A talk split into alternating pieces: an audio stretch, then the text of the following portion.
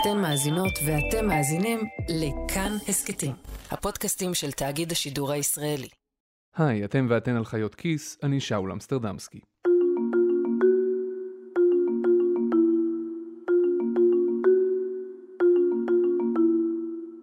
בתקופה האחרונה הרבה אנשים חושבים על שינוי כיוון בחיים שלהם. לאירועים מטלטלים כמו הטבח של 7 באוקטובר והמלחמה שבאה אחריו, יש את הפוטנציאל לשנות חיים. לא רק של האנשים שנפגעו ישירות כמובן, אלא גם של אנשים אחרים לגמרי, שפתאום הבינו שהם רוצים לעשות משהו אחר בחיים. נניח לסייע להלומי קרב, או להפוך למחנכים, או להיכנס למגזר הציבורי ולתקן את כל מה שהתקלקל בו. אם המחשבה האחרונה עברה גם בראש שלכם, דעו שאתם לא לבד. אין לי סקר לצטט ממנו, אבל לא מעט אנשים שפגשתי בחודשים האחרונים, בכל מיני תחנות בחיים שלהם, אמרו לי שהם חושבים על זה ברצינות. אגלה לכם סוד, בגלל שאנחנו פה לבד, אפילו אני חושב על זה. אני בן 43 וזה טיפה מסובך לי להיכנס למגזר הציבורי בגיל הזה, ופה זה הנקודה שבה אתם מכניסים בדיחה על זה שאני כבר עובד במגזר הציבורי וחי על חשבון משלמי המיסים, סבבה, אבל לזה אולי נקדיש פרק אחר בהזדמנות. בכל אופן, יש מישהו שראה את המגזר הציבורי מבפנים, ראה כמה הוא מקולקל ומה מקולקל בו, וחזר לספר על זה. לא מתוך מקום של להלשין, אלא מתוך מקום של רצון לתקן. ולאיש הזה קוראים בן מיוסט.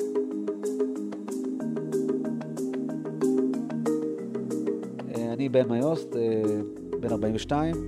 התפקיד האחרון שעשיתי, הייתי משנה למנכ"ל במשרד ראש הממשלה. אה, תפקיד מקצועי, לא מינוי פוליטי. התחלתי בשנת 22 וסיימתי בשנת 23, בסמוך לכניסתה של הממשלה הנוכחית. לבן מיוסט יש סוג של מניפסט על מה הם ששת הדברים שצריך לעשות בשביל להתחיל לתקן את המגזר הציבורי. אבל לפני שנגיע למניפסט הזה, קודם צריך להבין למה זה חשוב לו בכלל ומה הוא ראה בפנים. אז נתחיל בהתחלה.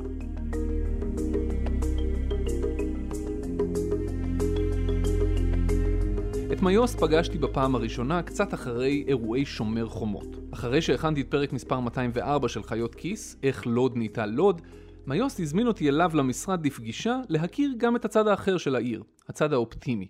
באותה תקופה הוא שימש בתור מנכ"ל החברה הכלכלית של לוד. להרבה ערים בישראל יש חברות כלכליות, והמטרה שלהן היא לפתח את העיר. זה קשור בעיקר לפיתוח נדל"ני, אבל לא רק. ישבנו במשרד שלו, והוא הראה לי מפות ותוכניות פיתוח לעיר וכאלה, ובאמת יצאתי קצת אופטימי יותר. ב-2022, אחרי שניהל את החברה הכלכלית של לוד במשך שש שנים, מיוסט עבר למשרד ראש הממשלה לתפקיד המשנה למנכ"ל.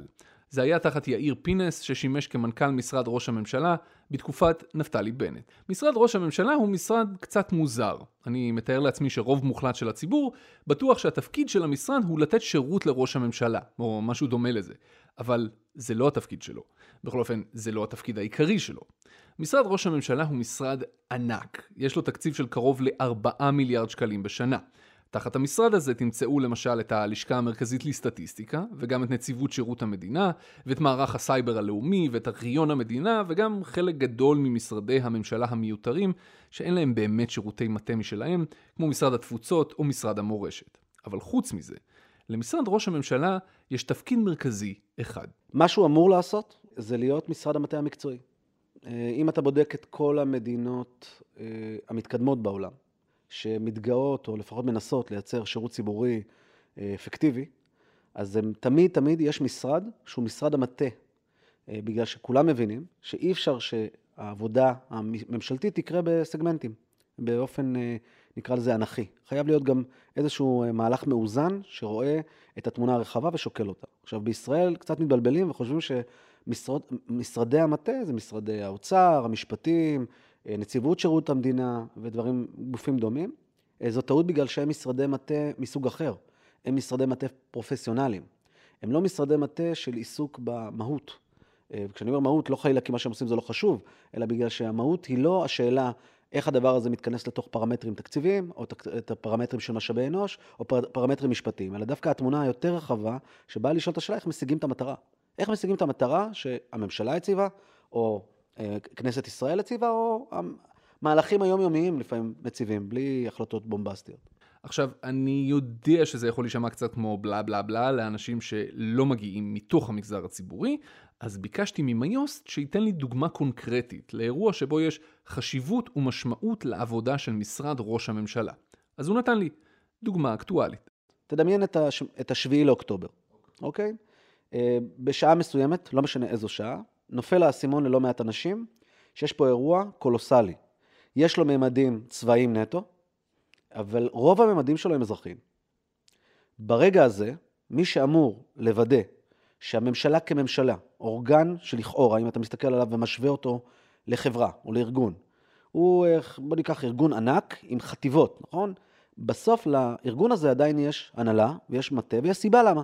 למרות שכל חטיבה יודעת לתפקד, אה, אתה צריך מישהו שרואה את התמונה הרחבה ומוודא שחינוך מסתנכרן עם רווחה, מסתנכרן עם בינוי, מסתנכרן עם אה, קליטה, מסתנכרן עם, עם תחבורה, עם כל פרמטר אחר, ויודעים להתממשק יחד ולסנכרן ואפילו להעצים אחד את השני. כן, לא רק לא להיתקע אחד בגלגלים של השני. בשביל שהדבר הזה יקרה, צריכה להיות עבודת מטה. אה, אז תדמיין לרגע שבשביעי לאוקטובר, לא משנה אם בשעה שתיים או בחמש או באחת לפנות בוקר או למחרת בשש וחצי בבוקר, מישהו אמור לכנס את הקודקודים, לצורך העניין המנכ"לים, כי זה אירוע רב-ממדי. הוא לא אירוע של סגמנט אחד ייתן לו מענה. צריכה להיות עבודה משותפת. אבל זה מה שמשרד ראש הממשלה צריך לעשות. רק שזה לא קרה, אפילו לא קרוב לזה. כולנו היינו כאן ב-7 באוקטובר, כולנו יודעים מה היה כאן. מי מאיתנו שלא הלכו למילואים יודעים גם מה קרה בעורף בשבועות שלאחר מכן. היה תוהו ובוהו. הממשלה לא תפקדה. היו משרדים שתפקדו יותר או פחות טוב, אבל הממשלה כארגון אחד כשלה. לוואקום שהשאירה נכנסו במהירות האזרחים. ארגונים, מתנדבים, תנועות שקמו יש מאין. היינו פה, אנחנו זוכרים את זה, אז אני לא אלאה אתכם בתיאורים נוספים שזה. רק זכרו, זה לא היה אמור להיות ככה. מה שחשוב הוא השורה התחתונה. כמו שצה"ל התאפס על עצמו מהכישלון המודיעיני והמבצעי אחרי נגיד יממה או שתיים ויצא קדימה, כך גם הממשלה הייתה צריכה לפעול בפן האזרחי. אבל היא לא. ב-7 לאוקטובר אומרים לעובדי משרד ראש הממשלה וכמעט כל משרדי הממשלה, חוץ ממשרד הביטחון ועוד בודדים, מחר תשארו בבית. זה מה שאמרו להם. אני יודע את זה, אני לא חושב את זה. אני דיברתי איתם.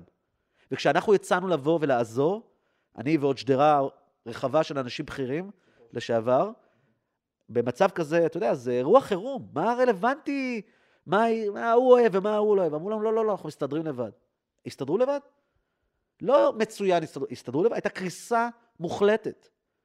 אני אחרי, כמעט כל מי שאני מכיר היה מעורב בהתנדבות, בעשייה בים המלח, בנתניה, באילת, באיפה שאתה לא רוצה.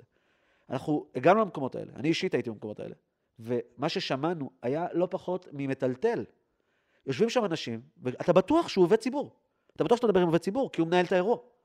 הוא, רגע, רשימות, מידע אישי, מידע מאוד uh, פרטי של אנשים. לא לומר מידע מסוכן ביטחונית. ובשלב מסוים אתה קולט, אחרי 20 דקות, חצי שעה, שהוא בכלל לא עובד ציבור, הוא מתנדב. הוא מתנדב כמוני, או מתנדב בכלל מהסקטור הפרטי, שפשוט קלט שאין אף אחד, אז הוא פשוט לקח רשימות והתחיל לדבר עם אנשים. השאלה שבן מיוסט מנסה לענות עליה היא למה. למה זה ככה? למה הממשלה כשלה? ובתוך זה, למה משרד ראש הממשלה כשל בניהול הממשלה בטיפול באירוע? ולתשובה שלו יש שורשים מאוד עמוקים. אני צריך ש... שיהיה ברור משהו. היום, ברוב משרדי הממשלה, אין לך כמעט עם מי לעבוד. צריך להבין את זה. זה לא שאין שם אנשים, וחלילה, אני גם לא מזלזל בהם. אבל כשאתה מסתכל, אה, היה אחד מה... מראשי הממשלה אמר ש... אה, היה פה תופעה של אה, אנשים שבחרו אנשים בינוניים, שבחרו אנשים בינוניים, שבחרו אנשים בינוניים. אדם בינוני הוא לא אדם שנגזר עליו להיות כזה. זה לפעמים אדם שלא בשל עדיין לתפקיד. הוא עדיין לא צבר את כל הכלים, או הגיע מהסיבות הלא נכונות, אוקיי? תחשוב שזה תהליך שקרה לאורך שנים ארוכות, וכשאתה בסוף פוגש את הדמות, בדרך כלל זה דרגי הביניים, זה לא, זה לא תמיד אתה מדבר עם הבכירים. אני דיברתי בדרך כלל עם הבכירים, אבל העובדים שלי דיברו הרבה עם דרגי הביניים. אם אומרים, תשמע, אין, אין, אין טעם, זה לא איש מקצוע, אני לא יכול לדבר איתו, אני לא יכול לנהל איתו שיח. אז השבוע בחיות כיס, איך הגענו למצב הזה? מה באמת מקולקל בשירות הציבורי, ומה הם ששת הצעדים שבן מיוסט מציע בשביל להתחיל לתקן אותו.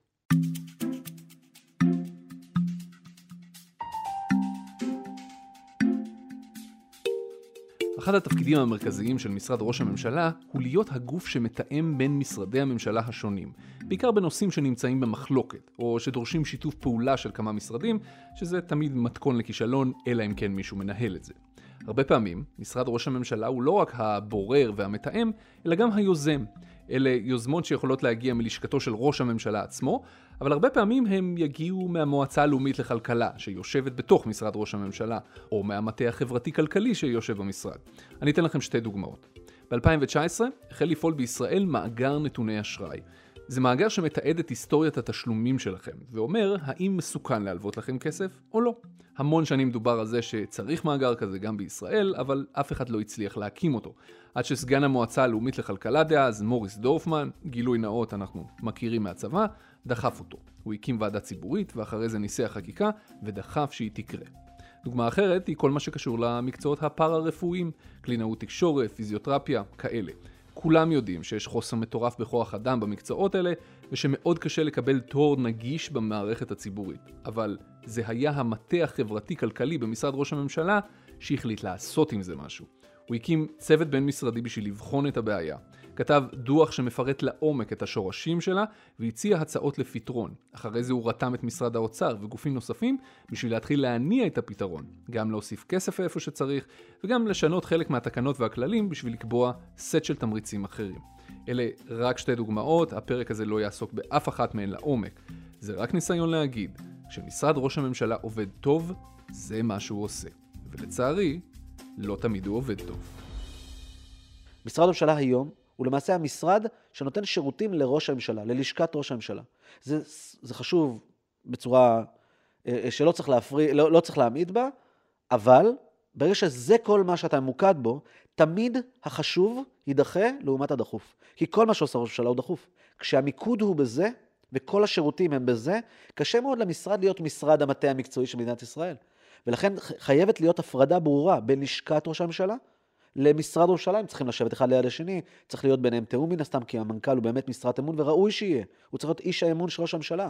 אבל הוא לא יכול להיות ממוקד בסדר היום של ראש הממשלה, ומה ראש הממשלה צריך, ואיזה בעיות יש במעון ראש הממשלה, או באיזשהו הסדר בטיחותי כזה או אחר, או בהסדרי הביטחון בשבעת האירועים הבאים. הוא צריך להיות עסוק בעבודת המטה המקצועית של משרד הממשלה, כי אחרת הם לא יצליחו לתקשר ביניהם. מיוסט צודק, ואני קובע את זה בנחרצות כי כבר 16 שנה אני מסקר את המגזר הציבורי ויצא לי לראות לא מעט מנכ"לי משרדי ראש ממשלה ואיך הם עובדים. ולמען הסר ספק, רובם המוחלט עבדו תחת אותו ראש ממשלה שיש לנו עכשיו, בנימין נתניהו. כך שזה ממש לא עניין של ביבי או לא ביבי, זה עניין של מי ראש הממשלה ממנה ואיזה סדרי עדיפויות הוא מכתיב לו. בתקופה הזו היו תחת נתניהו מנכ"לי משרדי ראש ממשלה מעולים.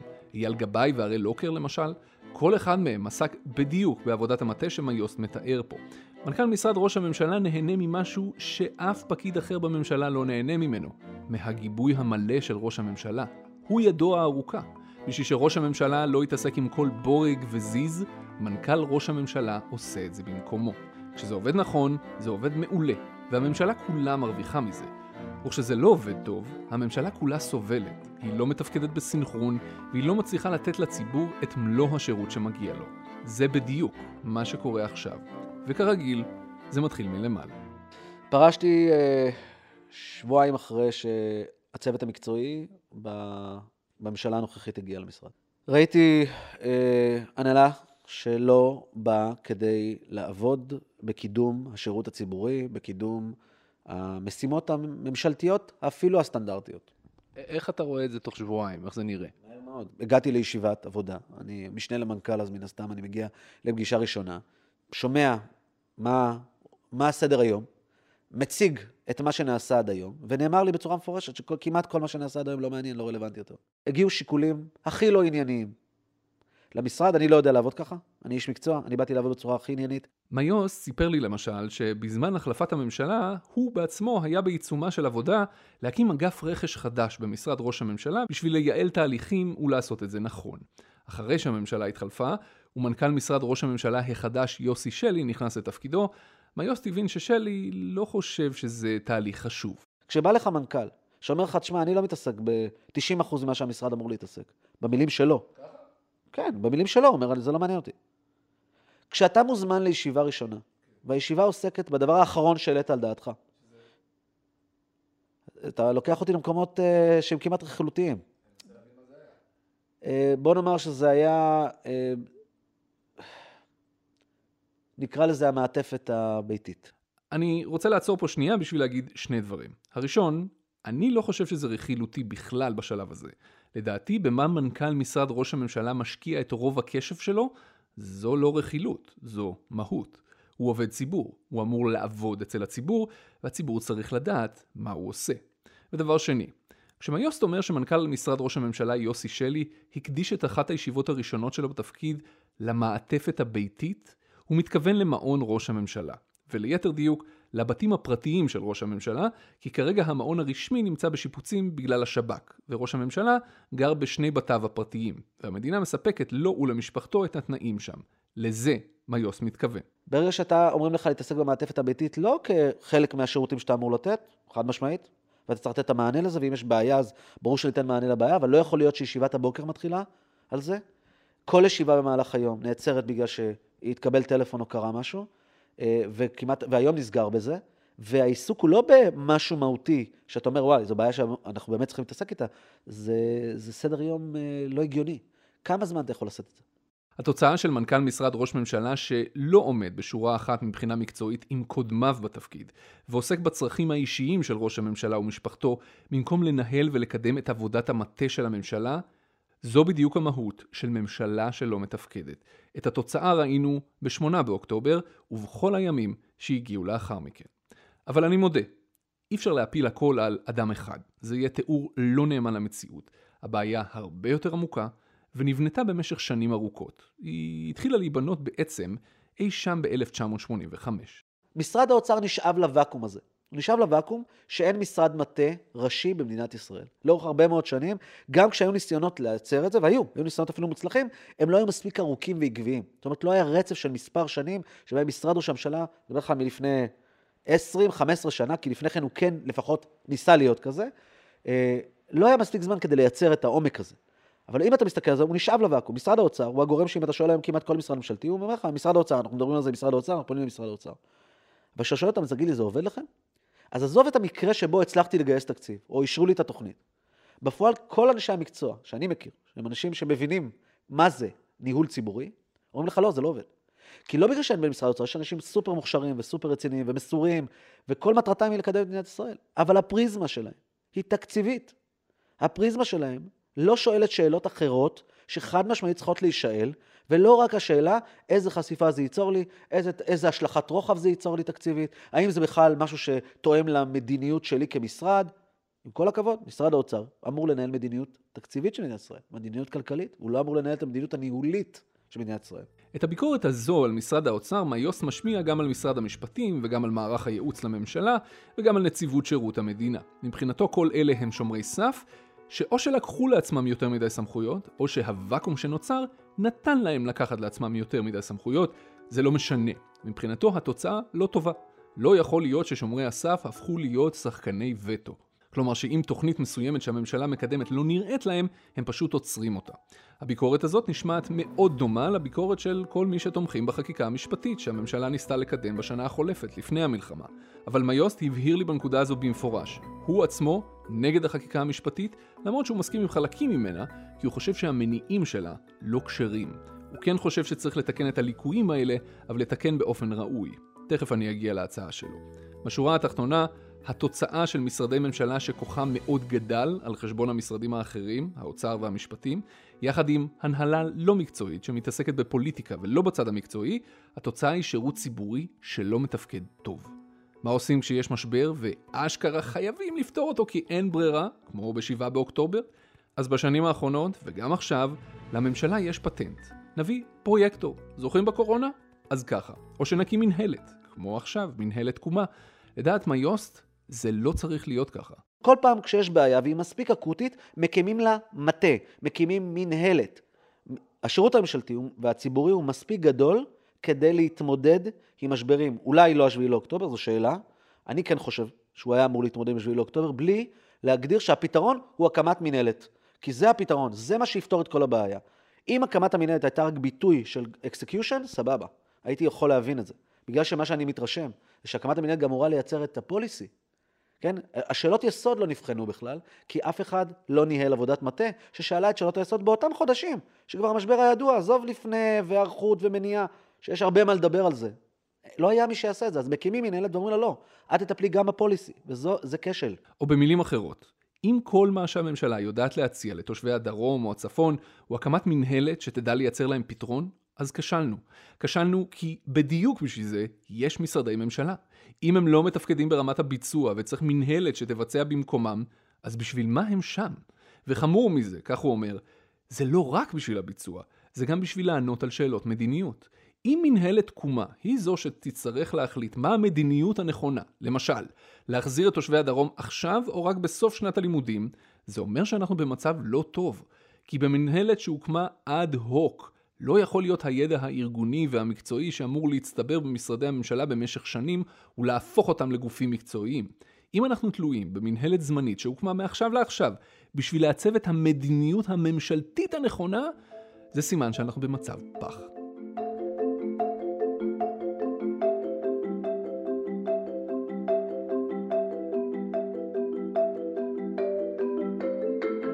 אוקיי, אז הבנו מה משרד ראש הממשלה אמור לעשות, אבל מה הוא עושה בפועל, וגם איך הגענו לזה. עכשיו, נשאר רק לתת הצעה למתכון לפתרון. מה אנחנו צריכים uh, לעשות בשביל uh, לבנות מחדש את השירות הציבורי, בשביל לעשות אותו טוב? אז אני אגיד מה אני מנסה לעשות, uh, ומה אני חושב שגם צריך לעשות באופן כללי, לא משנה אם אני uh, חלק מזה או לא. אחד, אני חושב שפעם אחת ולתמיד צריך להניח על השולחן תוכנית רצינית. כשאני אומר לך, השירות הציבורי צריך להיות מספר אחת בעולם, אתה נופל, עף אותך הגבות, נכון? כי אנחנו, אין לנו אפילו ציפייה כזו. אבל זה אותם אנשים, זו אותה חברה, זו אותה מדינה. היכולת שלנו להביא את השירות הציבורי להיות הכי טוב בעולם, הכי טוב בעולם, היא לא מסובכת כמו שרוב האנשים חושבים. אין שום בעיה לנהל גופים ציבוריים ולהצליח, נקודה. המציאות בשירות הממשלתי היא שזה כמעט בלתי אפשרי. כי יצרו סט של כללים, נורמות, אה, שיטות שמקשות עד כמעט לא מאפשרות את זה. למנהל להצליח. הוא כמעט לא יכול להצליח. אז הנה המתכון שבן מיוסט מציע, שישה צעדים.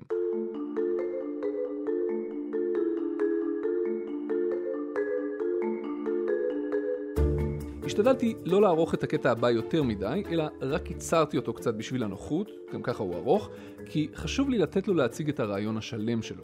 אני לא בהכרח מסכים עם כל אלמנט ברעיון הזה, ואני מודה, לא הכל פה מגובש לתוכנית אופרטיבית באמת, אבל צריך להתחיל איפשהו. אז הנה.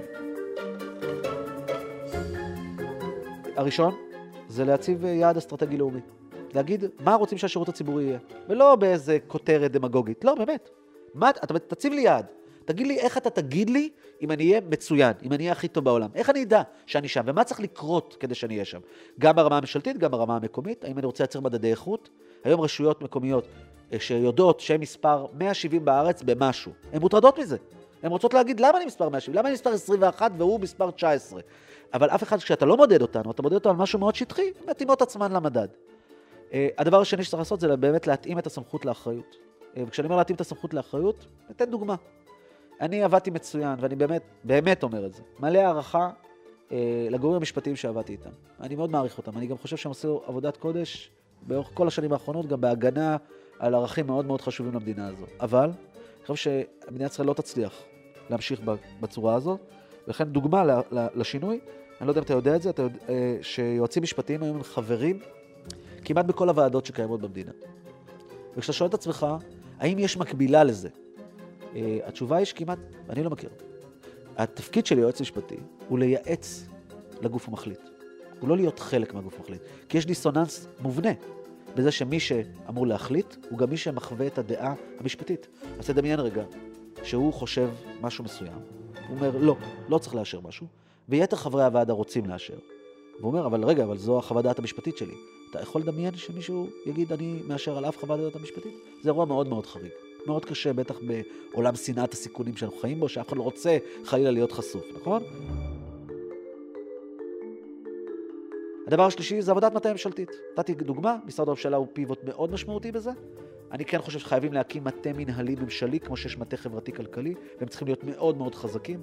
מינויים דומים לנגיד אה, בנק ישראל או ראש אגף תקציבים, זאת אומרת, מינויי כהונה של אנשי מקצוע, שהממשלה מאשרת, רק הממשלה יכולה לפטר, ואז יגיעו קנונים ובאמת יסתכלו על היבטים חברתיים-כלכליים, יסתכלו על היבטים מנהליים ממשליים, כלומר, איך הממשלה מתפקדת, עובדת, מייצרת אפקטיביות, והסנכרון ביניהם תחת מנכ"ל מקצועי, שחד משמעית הייתי מעלה באופן דרמטי דרישות הסף. על אף שהוא משרת אמון.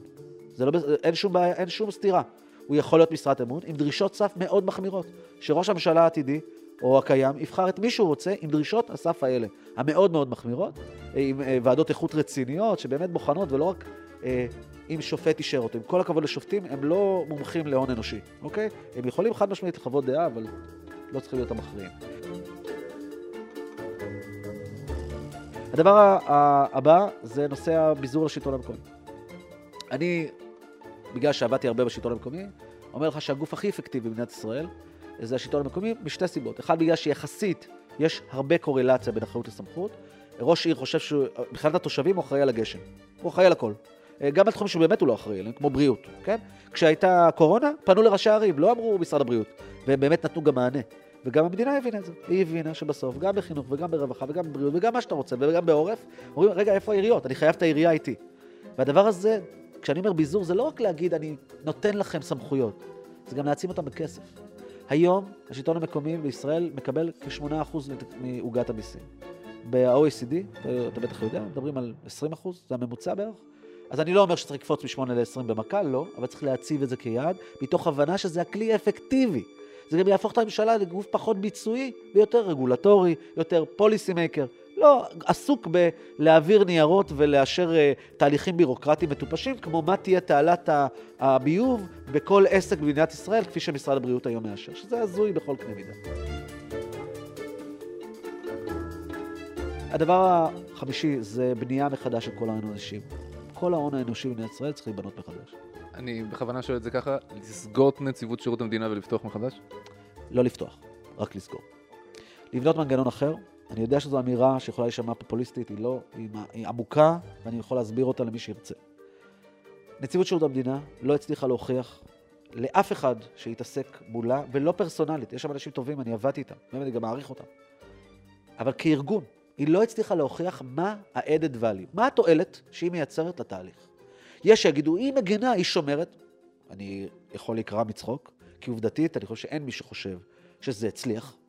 אה, מינויים לא ענייניים אושרו, בלי בעיה בכלל, ונכון שפה ושם זה מפריע בתהליך. זה בעיקר מפריע למי שרוצה להצליח. מי שבא ממניעים ענייניים, מי שבא כדי לבחור אנשים טובים, אומר לך, תשמע, אני לא יכול.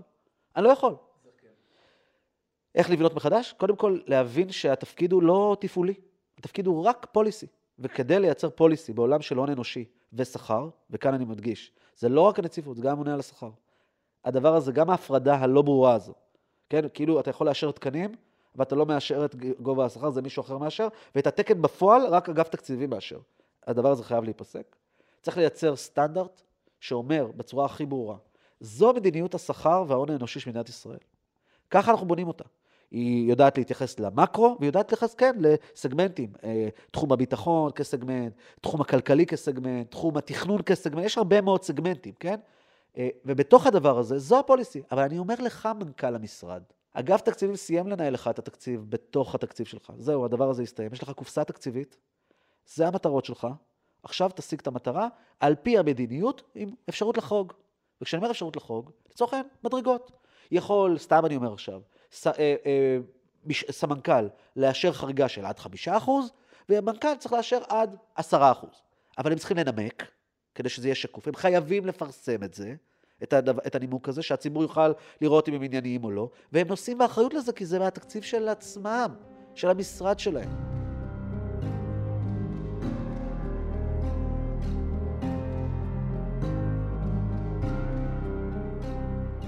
הדבר האחרון והחשוב מאוד בעיניי, שהוא אמירה קצת חורגת מהעולם המקצועי נקי, שאני חושב שחייב להתעסק בו, זה, זה סוגיית הממלכתיות. אי אפשר להתחמק משאלת מה השירות הציבורי צריך להיות בלי לעסוק בשאלת הממלכתיות. ושאלת הממלכתיות היא מהרמה הכי גבוהה.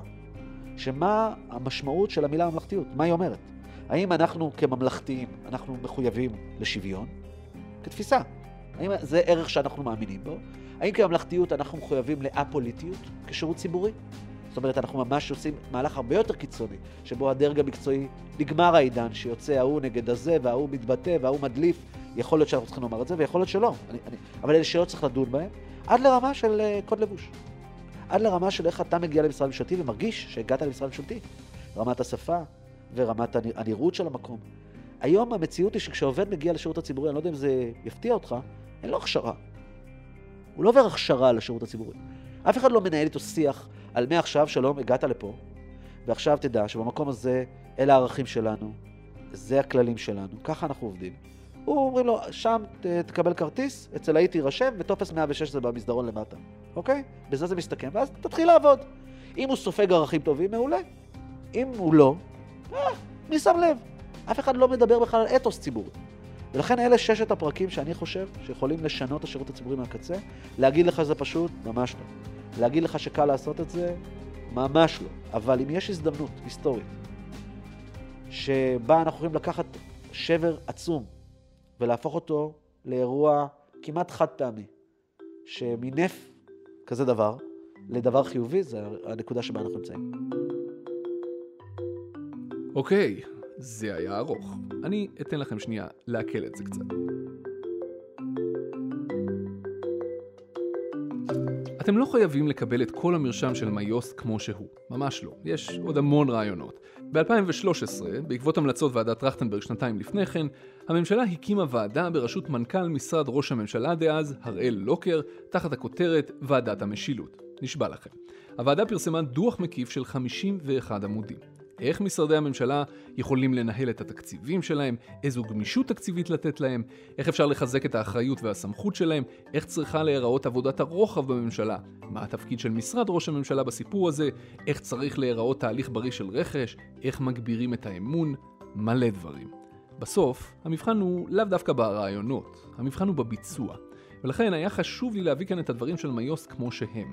כי בסוף אנחנו צריכים אנשים שיש להם רעיונות וגם בוער בהם לבצע את השינוי, ויש ממשלה שרוצה לשנות. מיוסט היה שם ורצה, אבל אז נתקל בממשלה שלא רצתה.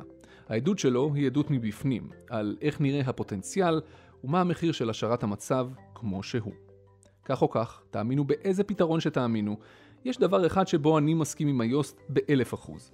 אי אפשר להשאיר יותר את המגזר הציבורי ואת הפוליטיקה לאנשים אחרים, ולהגיד לעצמנו, אה, ah, זה לא בשבילנו, זה... לא, אנחנו נעשה דברים אחרים.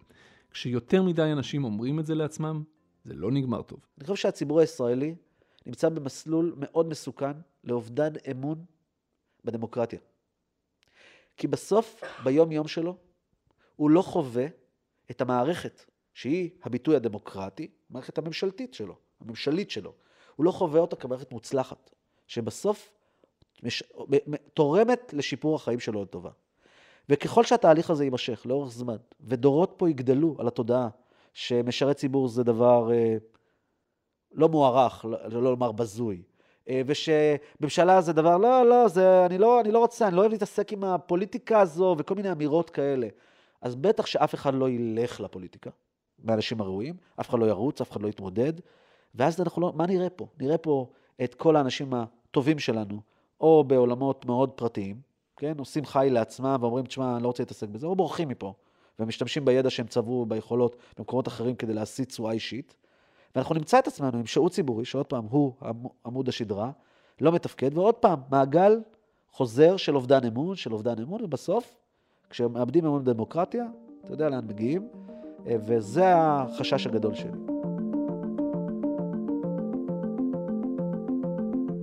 אתם האזנתם והאזנתן לחיות כיס, הפודקאסט הכלכלי של כאן. העורך שלנו הוא תומר מיכלסון, המפיקה היא ליהי צדוק. עורכת הסאונד שלנו היא רותם דויטשר, את הסאונד לפרק הזה ערכה חן עוז. במערכת חיות כיס תמצאו גם את צליל אברהם ואת אלונה מיצי. כל הפרקים שלנו זמינים בכל אפליקציית פודקאסטים, ולאלה ששאלו מתי תהיה עוד עונה של גורי כיס, אז התשובה היא, בקיץ. כל כך כבר הייתי רוצה שנגיע לקיץ. אני שאול אמסטרדמסקי, תודה רבה שהאזנתם.